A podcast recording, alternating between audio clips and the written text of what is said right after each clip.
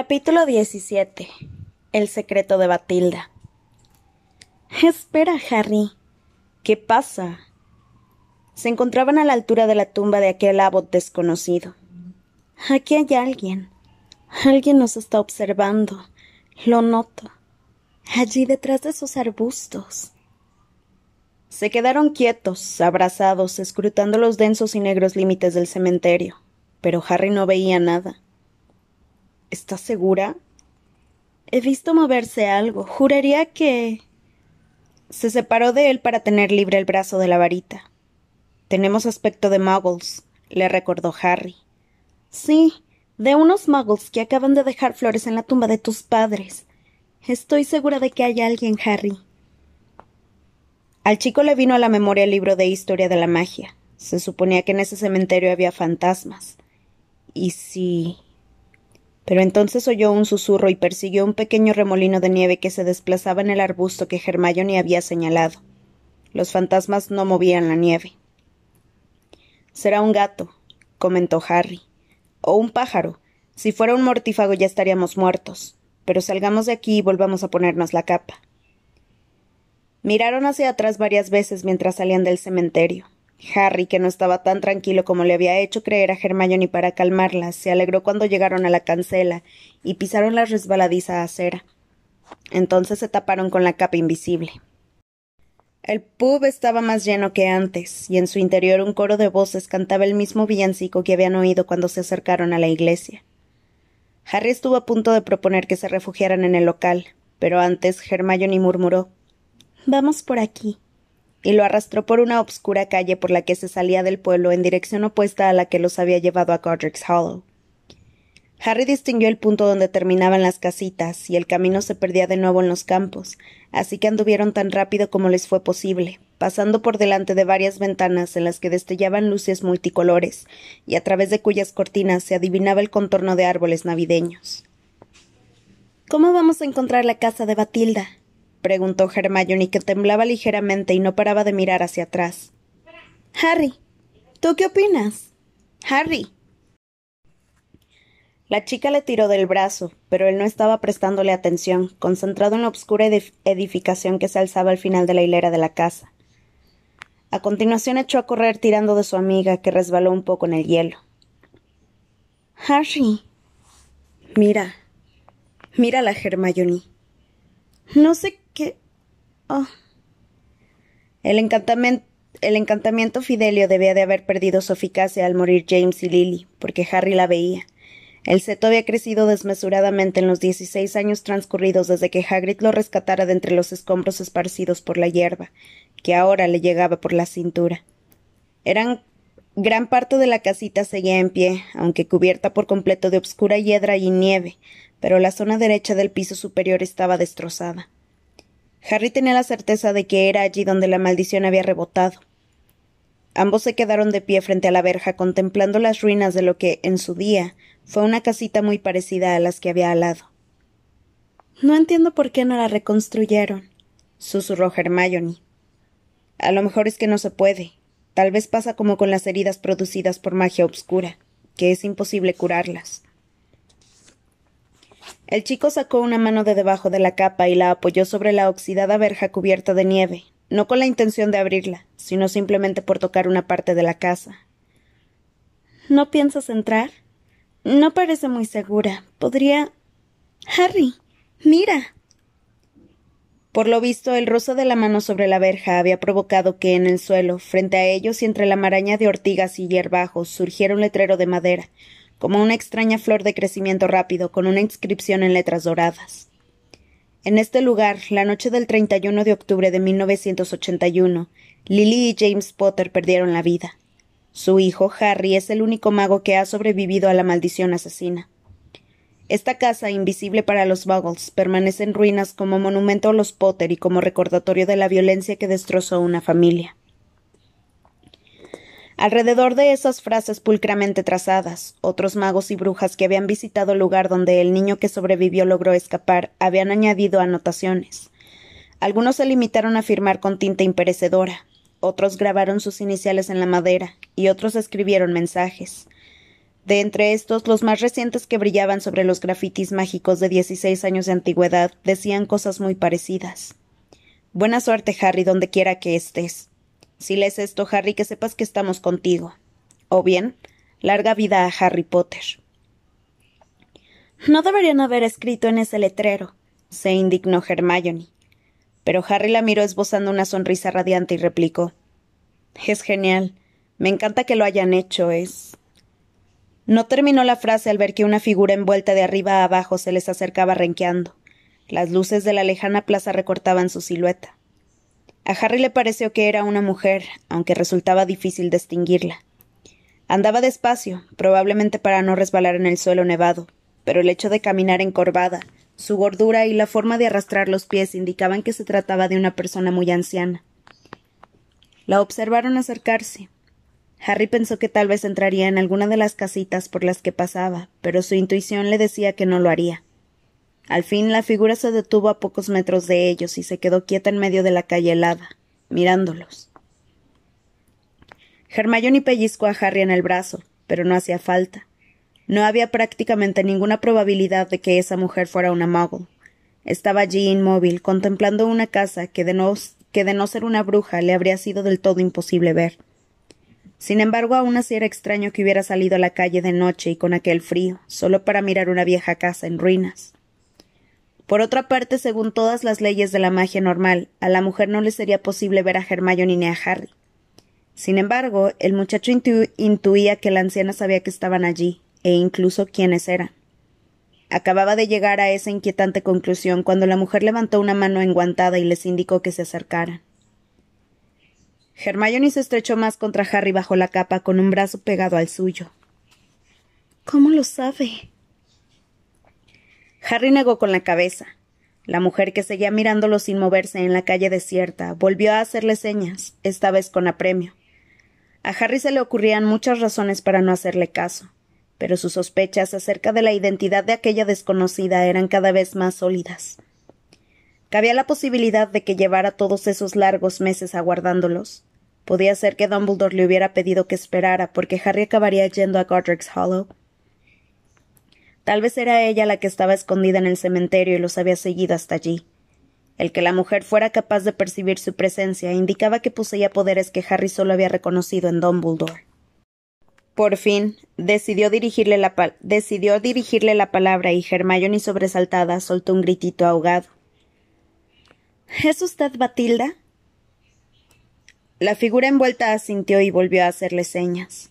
Bajo la capa, Harry consultó a Hermione con la mirada y ella dio una breve y nerviosa cabezada de, asentimiento. Avanzaron poco a poco y de inmediato la mujer se dio la vuelta y echó a andar cojeando por donde había venido. Pasó por delante de varias casas, con los chicos detrás, y al fin entró por la verja de una de ellas. Harry y Hermione la siguieron por el sendero que discurría por un jardín casi tan descuidado como el que acababan de abandonar. Al llegar a la puerta principal, la mujer sacó una llave, abrió y se apartó para dejarlos pasar. Ella olía mal, o quizá el mal olor provenía de la casa. Harry arrugó la nariz al pasar con sigilo por su lado y se quitó la capa. Ahora que estaba cerca de la anciana, comprobó lo bajita que era. Encorvada por la edad, apenas le llegaba a la altura del esternón. Cerró la puerta con una mano cubierta de manchas y nudillos azulados y se volvió hacia Harry. Hundidos entre pliegues de piel casi translúcida, sus ojos eran opacos a causa de las cataratas y tenía la cara cubierta de capilares rotos y manchas de vejez. El chico se preguntó si podía verlo con aquellos ojos enfermos. Si así era, solo vería al muggle calvo cuya apariencia él había adoptado. El olor a viejo, polvo, ropa sucia y comida rancia se intensificó cuando la anciana se quitó el chal negro y apolillado, revelando una cabeza de cabello blanco y ralo, a través del cual se veía claramente el cuero cabelludo. ¿Es usted Batilda? preguntó Harry. Ella volvió a asentir y él recordó que llevaba el guardapelo colgado del cuello, porque la cosa que contenía el horrocrux se había despertado y sus pulsaciones se percibían a través de la fría cubierta de oro. Sabía esa cosa, podía notarlo, que lo que iba a destruirla andaba cerca. Batilda echó a andar arrastrando los pies, empujó a Hermione al pasar como si no la hubiera visto y entró en lo que parecía un salón. Harry. Esto Esto no me gusta, musitó Hermione. ¿La has visto bien? Estoy seguro de que en caso de necesidad podríamos dominarla. Mira, debí decírtelo antes, pero yo ya sabía que no estaba muy bien de la cabeza. Muriel lo dijo. Ven, llamó Batilda desde la otra habitación. Hermione dio un respingo y se sujetó al brazo de Harry. Tranquila, dijo él, y la precedió hacia el salón. Batilda iba de un lado para otro encendiendo velas, pero la estancia todavía estaba oscura, además de sumamente sucia. Una gruesa capa de polvo se removió bajo sus pies, y al olfatear, Harry detectó entre el olor a humedad y moho algo semejante a carne podrida. Se preguntó cuánto hacía que nadie iba allí a airear las habitaciones. Además, la mujer parecía haber olvidado que podía hacer magia, porque encendía las velas a mano, torpemente, de modo que siempre estaba a punto de prender el puño de encaje de su manga. Permítame que lo haga yo, se ofreció Harry y le tomó los cerillos de la mano. Ella lo observó mientras él acababa de encender los cobos de vela que había en unos platillos repartidos por toda la estancia, precariamente colocados sobre montones de libros y en mesitas abarrotadas de tazas sucias y desportilladas. La última vela que encendió Harry estaba en una cómoda de frontal abombado y repleta de fotografías. Cuando la llama cobró vida, su reflejo titiló en los marcos de plata y los polvorientos cristales, y el muchacho detectó pequeños movimientos en las imágenes. Mientras Batilda buscaba unos troncos para la chimenea, él musitó, terjeo, y el polvo desapareció de las fotografías. Enseguida vio que faltaba una media docena de ellas, las de los marcos más grandes y ornamentados, y se preguntó si las habría retirado de allí la propia Batilda. Entonces le llamó la atención una colocada al fondo de la colección y la tomó. Aquel ladrón de cara risueña, el joven rubio que había saltado desde el alféizar de la ventana de Gregorovich, le sonreía perezosamente desde su marco de plata. Al instante recordó que había visto a aquel chico en vida y mentiras de Albus Dumbledore, abrazado a un Dumbledore adolescente, y comprendió que las fotografías que faltaban probablemente estaban en el libro de Rita. Señora Bagshot, dijo, y le tembló un poco la voz. ¿Quién es este? Batilde estaba en medio de la habitación contemplando cómo Hermione encendía el fuego de la chimenea. Señora Bagshot, repitió Harry, y fue hacia ella para enseñarle la fotografía, al mismo tiempo que las llamas prendían en la chimenea.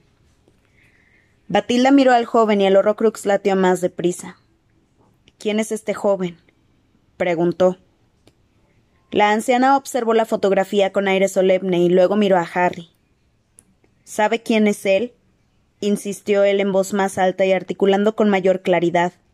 ¿Sabe quién es este joven? ¿Lo conoce? ¿Cómo se llama? Batilda compuso una expresión de indiferencia frustrando a Harry. ¿Cómo había conseguido Rita Skeeter desenterrar los recuerdos de aquella mujer? ¿Quién es este hombre? dijo elevando aún más la voz. ¿Qué pasa, Harry? preguntó Hermione. Mira esta fotografía. Es el ladrón, el ladrón que robó a Gregorovich. Por favor, le suplicó a Batilda. ¿Quién es? Pero ella se limitó a mirarlo fijamente. ¿Por qué nos ha pedido que viniéramos con usted, señora Bagshot? intervino Hermione elevando también el tono. ¿Quería contarnos algo? Batilda se acercó a Harry arrastrando los pies, como si no hubiera oído a Hermione, y con la cabeza señaló el vestíbulo. ¿Quiere que nos marchemos? preguntó él. Batilda repitió el gesto, esta vez señalándolo primero a él, luego a sí misma, y por último el techo. Ah, Sí, me parece que quiere que suba con ella al piso de arriba. Está bien, vamos, dijo Hermione, pero cuando dio un paso Batilda sacudió la cabeza con repentina vehemencia y volvió a señalar primero a Harry y luego a sí misma. Quiere que suba con ella yo solo. ¿Por qué? preguntó Hermione y su voz resonó aguda y diáfana en la estancia iluminada por las velas. La anciana movió un poco la cabeza, como molesta por la intensidad de ese sonido. A lo mejor Dumbledore le dijo que me diera la espada a mí y solo a mí. ¿De verdad crees que sabe quién eres? Sí, me parece que sí, respondió Harry observando los blanquecinos ojos de la anciana de nuevo fijos en los suyos. Bueno, en ese caso está bien. Pero date prisa, Harry. Usted primero, le dijo el chico a Batilda. La mujer debió de entenderlo porque lo rodeó arrastrando los pies y fue hacia la puerta. Harry le lanzó una sonrisa tranquilizadora a su amiga, pero no estuvo seguro de que ella la viera, porque se había quedado en medio de aquella deprimente estancia, abrazándose el cuerpo y mirando los estantes de libros. Al salir, Harry se metió la fotografía del ladrón anónimo debajo de la chaqueta sin que se dieran cuenta ni Hermione ni Batilda. La escalera era estrecha y empinada. Harry estuvo tentado de, de, apoyar las manos en el voluminoso trasero de Batilda para impedir que la anciana cayera hacia atrás y lo aplastara, lo cual parecía bastante probable. La mujer llegó resollando al primer rellano, torció hacia la derecha y guió a Harry hasta un dormitorio de techo bajo. Allí dentro reinaba la obscuridad y también olía fatal. Harry atisbó un orinal que asomaba por debajo de la cama, pero Batilda cerró la puerta y ya no vio nada más. Lumos, dijo el muchacho, y su varita mágica se encendió. Al punto de un respingo, porque la anciana se le había acercado aprovechando esos segundos de obscuridad total, aunque él no la había oído aproximarse. ¿Eres Potter? susurró Batilda. Sí, soy Potter. Ella asintió despacio, con solemnidad. Harry notó que los latidos del Horrocrux se aceleraban hasta superar los de su propio corazón, una sensación desagradable e inquietante. ¿Tiene usted algo para mí? preguntó, pero ella parecía absorta en la luz que emitía el extremo de la varita. ¿Tiene algo que darme? insistió. La mujer cerró los ojos, y entonces pasaron varias cosas a la vez. Harry sintió una fuerte punzada en la cicatriz. El Horrocrux palpitó con tanta fuerza que movió el suéter del muchacho y la obscura y pestilente habitación desapareció por unos momentos. De pronto sintió un arrebato de júbilo y con voz clara y aguda gritó Reténlo. Se tambaleó un poco mientras la maloliente habitación en penumbra volvía a formarse alrededor de él, pero no entendió qué había ocurrido. ¿Tiene algo para mí? Preguntó por tercera vez más fuerte aún. Está allí, susurró ella señalando un rincón. Harry dirigió la varita hacia la ventana y bajo las cortinas vio un tocador atestado de cosas. Esta vez la anciana no lo precedió. Con la varita en alto, Harry pasó lentamente entre ella y la cama que estaba deshecha. No quería perder de vista a Batilda. ¿Qué es? Preguntó al llegar al tocador, sobre el que habían un gran montón de ropa muy sucia, a juzgar por el hedor que desprendía. Ahí, insistió la mujer, señalando el montón deforme. Harry se volvió brevemente hacia aquel amasijo buscando distinguir la empuñadura de una espada o algo que pareciera un rubí, y entonces la mujer hizo un movimiento extraño que él advirtió con el rabillo del ojo. Presa del pánico, miró rápidamente a la anciana y el horror lo paralizó al ver cómo su cuerpo se desmoronaba y una enorme serpiente le surgía del cuello. La serpiente lo atacó cuando él alzaba la varita, y el impacto de la mordedura que recibió en el, antebrazo hizo que aquella saliera despedida hacia el techo girando sobre sí misma. La luz osciló vertiginosamente por la habitación antes de apagarse. En ese momento la serpiente le propinó con la cola un fuerte golpe en el pecho que le cortó la respiración.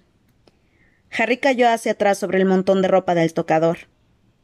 Lanzándose hacia un lado logró esquivar por muy poco la cola de la serpiente que descargó con violencia sobre el tocador. Harry se, se derrumbó en el suelo y le cayeron encima añicos del cristal que cubría la superficie del mueble. Harry, ¿qué haces? preguntó Hermione desde abajo. Él intentó tomar aire para responder, pero una mole lisa y pesada lo derribó y se deslizó por encima de él, potente y musculosa.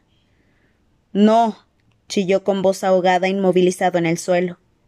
Sí, susurró la voz. Sí, prepárate, prepárate.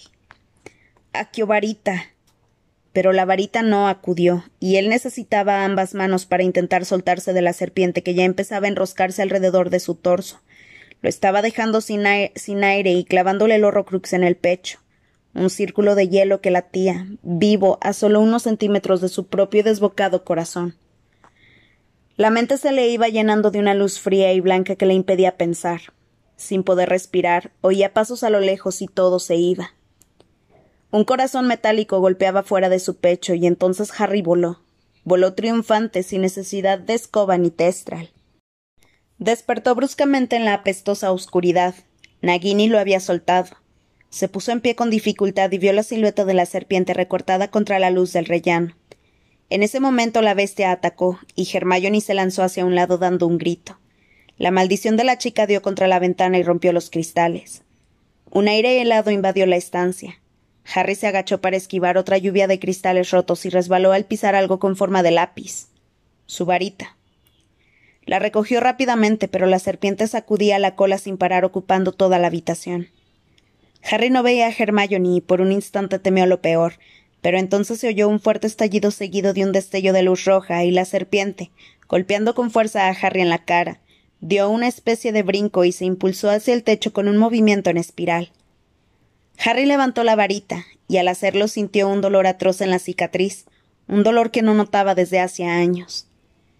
Viene hacia aquí. Viene hacia aquí, Hermione. Mientras Harry gritaba, la serpiente cayó silbando como enloquecida.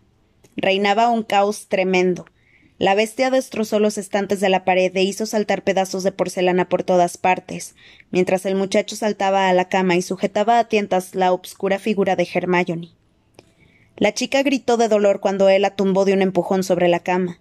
La serpiente se irguió de nuevo, pero Harry sabía que se avecinaba algo mucho peor, algo que quizá ya había llegado a la verja del jardín, porque la cicatriz le dolía horrores y la cabeza parecía a punto de explotarle. La bestia se abalanzó sobre Harry, que saltó a un lado tirando de Hermione, la cual gritó con fringo. El hechizo voló por todo el cuarto, haciendo añicos el espejo del ropero, cuyos trozos rebotaron contra ellos, y el suelo, y el suelo y el techo. El calor del hechizo le abrazó una mano a Harry, y un fragmento de cristal le hizo un corte en la mejilla cuando, siempre tirando de Hermione, pasó junto al tocador y saltó hacia la destrozada ventana para lanzarse al vacío. El grito de Hermione resonó en la oscuridad mientras ambos giraban en el aire. Y entonces se le abrió la cicatriz, y él mismo, y él mismo era Voldemort, que corría por la hedionda habitación y se sujetaba con las largas y blancas manos el antepecho de la ventana. Viendo al hombre calvo y a la mujer menuda girar sobre sí mismos y esfumarse. Y él mismo gritó de rabia, un chillido que se fundió con el de Hermione y resonó por los obscuros jardines, acallando el sonido de las acampanadas de la iglesia que celebraban la Navidad. Y su grito era el grito de Harry, su dolor era el dolor de Harry. Si sucediera allí donde ya había sucedido una vez, allí desde donde se veía la casa en que él había estado tan a punto de saber qué significaba morir. Morir. Era un dolor tan intenso. Sentía como si lo arrancaran de su cuerpo, pero si no tenía cuerpo, ¿por qué le dolía tanto la cabeza? Si estaba muerto, ¿por qué sentía un dolor tan insoportable? ¿Acaso no cesaba el dolor con la muerte? ¿Acaso no desaparecía? La noche era húmeda y ventosa. Dos niños disfrazados de calabaza caminaban como patos por la plaza y los escaparates de las tiendas cubiertos de arañas de papel exhibían toda la parafernalia decorativa con que los magos reproducían un mundo en que no creían. Y él se deslizaba con esa sensación de determinación, poder y potestad que siempre experimentaba en tales ocasiones. No era rabia, eso era para almas más débiles que la suya. No era rabia, sino triunfo.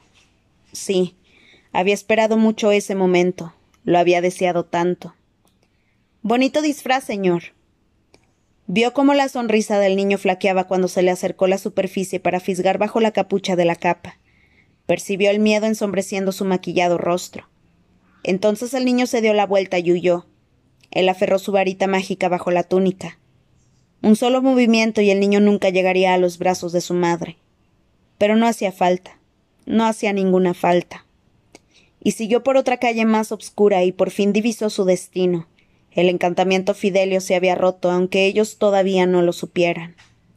Haciendo menos ruido que las hojas secas que se deslizaban por la acera, cuando llegó a la altura del obscuro seto miró por encima de él.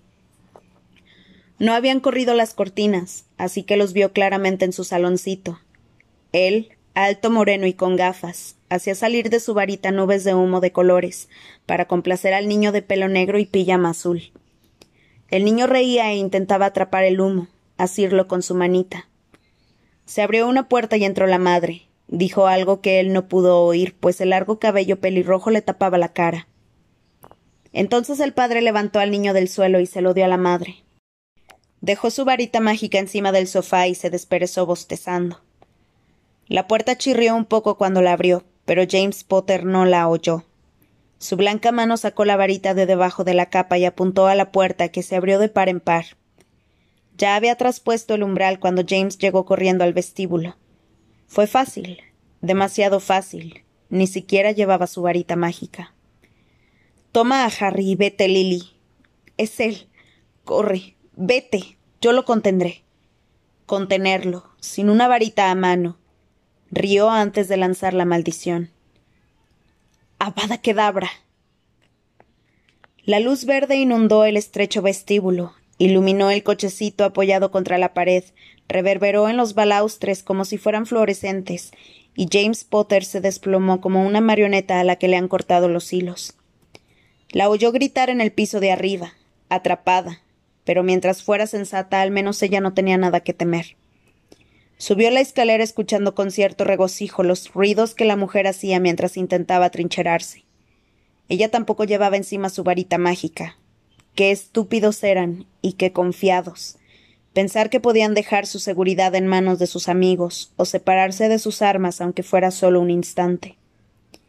Forzó la puerta, apartó con un único y lánguido movimiento de la varita la silla y las cajas que Lilia había amontonado apresuradamente y allí la encontró con el niño en brazos. Al verla ella dejó a su hijo en la cuna que tenía detrás y extendió ambos brazos como si eso pudiera ayudarla, como si apartándolo de su vista fuera a conseguir que la eligiera a ella. A Harry no. A Harry no, por favor. A Harry no. Apártate, necia. Apártate ahora mismo. A Harry no. Por favor, mátame a mí. Mátame a mí, pero a él no. Te lo advierto por última vez. A Harry no, por favor. Tenga piedad. A Harry no, se lo ruego, haré lo que sea. Apártate, estúpida. Podría haberla apartado él mismo de la cuna, pero le pareció más prudente acabar con todos. La luz verde destelló en la habitación y Lily se desplomó igual que su esposo. El niño no había llorado en todo ese rato. Ya se sostenía en pie sujeto a los barrotes de la cuna y miró con expectación al intruso. Quizá creyendo que quien, que quien se escondía bajo la capa era su padre, haciendo más luces bonitas, y que su madre se levantaría en cualquier momento riendo.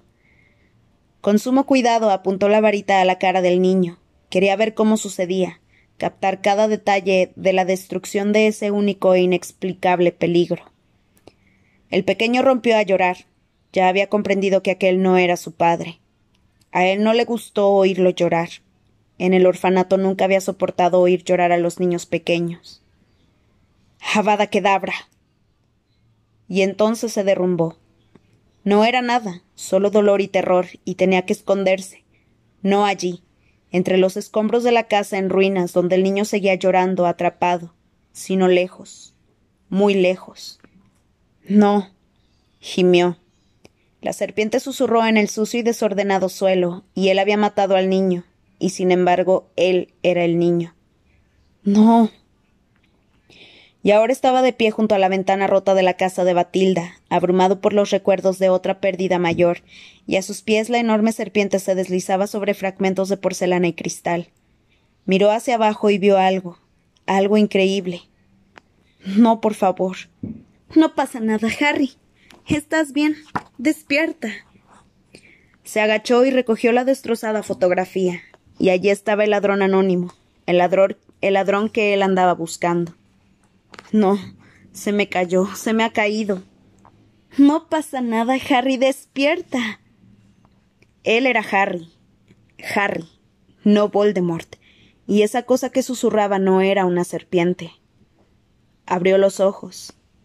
Harry, musitó Hermione. ¿Te encuentras bien? Sí, mintió.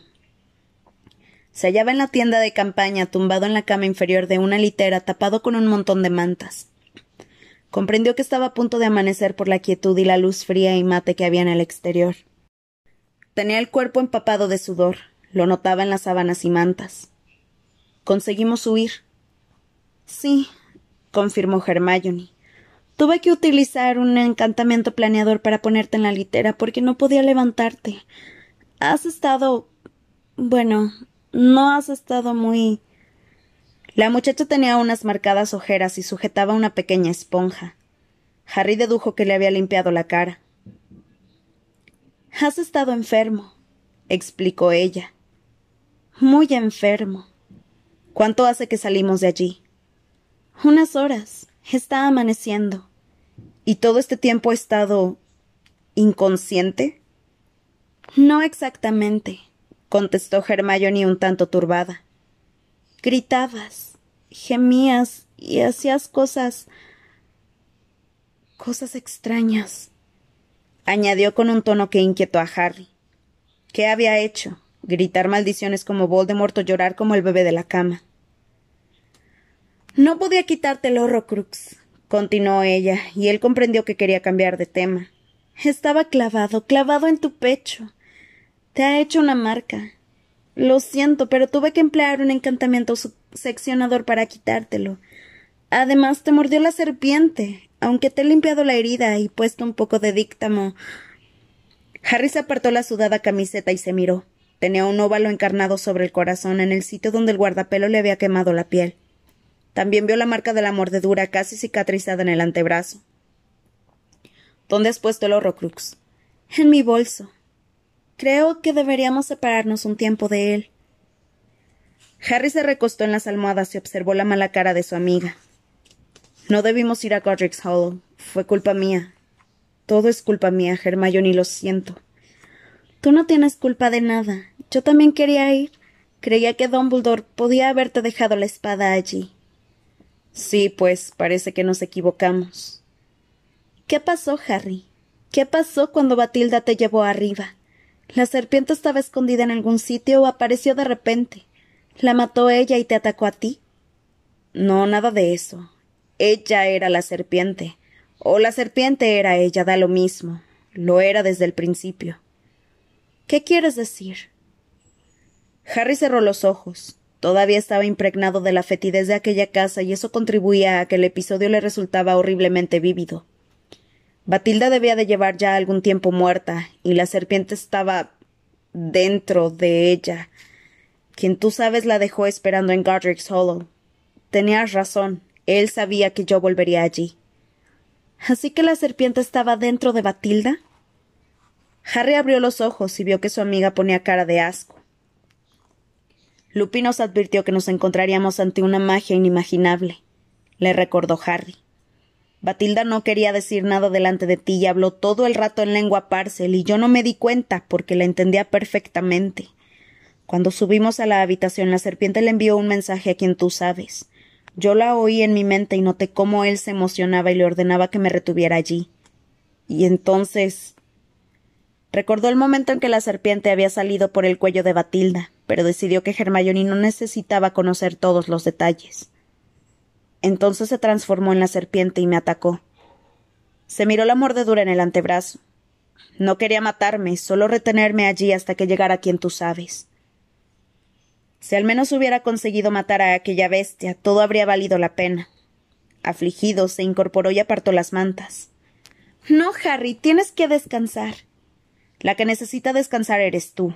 No te ofendas, pero tienes un aspecto terrible. Yo me encuentro bien. Voy a vigilar un rato. ¿Dónde está mi varita? Hermione se limitó a mirarlo sin contestar. ¿Hermione? Ella se mordió el labio y los ojos se le humedecieron. Harry, ¿dónde está mi varita? Ella se inclinó junto a la cama, tomó la varita y se la dio. La varita de acebo y fénix estaba casi partida en dos. Una frágil hebra de pluma de fénix mantenía unidos ambos trozos, pero la madera se había astillado por completo. Harry la tomó con delicadeza, como si fuera un ser vivo que hubiera sufrido un terrible accidente. Luego se la tendió a su amiga. Arréglala, por favor. Harry, me parece que no. Cuando una varita se rompe así, inténtalo, Hermione, por favor. Reparo. Los dos trozos de madera volvieron a unirse. El muchacho la tomó y exclamó Lumos. La varita chisporroteó un poco y enseguida se apagó. Harry apuntó con ella a Hermione. Expelliarmus. La varita de la chica de una pequeña sacudida, pero no le saltó de la mano. Aquel sencillo intento de hacer magia fue demasiado para la varita de Harry, que volvió a partirse. Él la miró perplejo, incapaz de asimilar lo que estaba viendo. La varita que tantas veces había sobrevivido. Harry. susurró Hermione de forma casi inaudible. Lo lamento muchísimo. Creo que fui yo. Cuando nos íbamos la serpiente nos siguió, así que le hice una maldición explosiva, pero rebotó por todas partes y debió de. debió de darle a tu varita y. Fue un accidente, dijo Harry mecánicamente, pero se sentía vacío, vacío, aturdido. Bueno, ya encontraremos la manera de repararla. No creo que podamos repararla, musitó Hermione mientras las lágrimas le resbalaban por las mejillas. ¿Te acuerdas de lo que le pasó a la varita de Ron cuando se rompió al estrellar el coche? Nunca volvió a ser la misma y tuvo que comprar otra. Harry pensó en Olivander, a quien Voldemort había secuestrado y retenía como rehén, y en Gregorovich, a quien había, había asesinado. ¿De dónde iba él a sacar una varita nueva? Bueno, dijo fingiendo naturalidad. En ese caso, de momento utilizaré la tuya, al menos para hacer la guardia. Ella, llorosa, le entregó su varita y él la dejó sentada junto a la cama. No había nada que deseara más que alejarse de Hermione.